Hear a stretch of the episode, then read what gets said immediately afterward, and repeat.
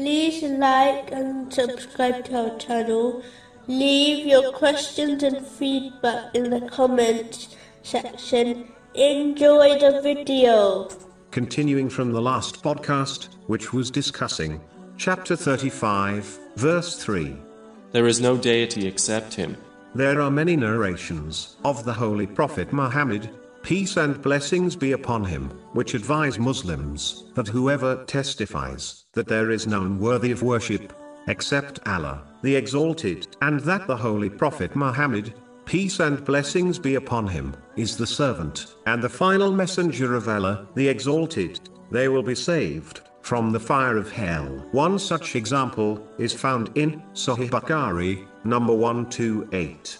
The meaning of these narrations is that whoever dies while believing in this testimony will either enter paradise straight away and escape hell, or they will enter hell to the extent of their sins, and then eventually be allowed into paradise, where they will dwell forever.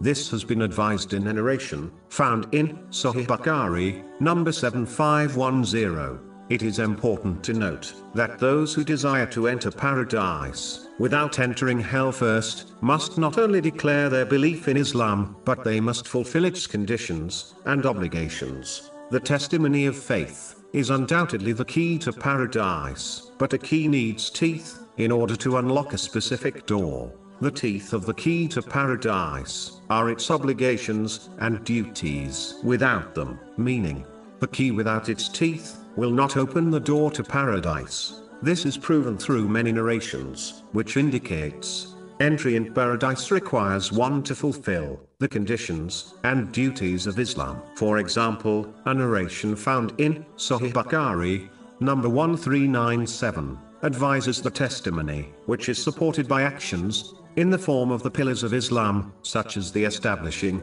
the obligatory prayers,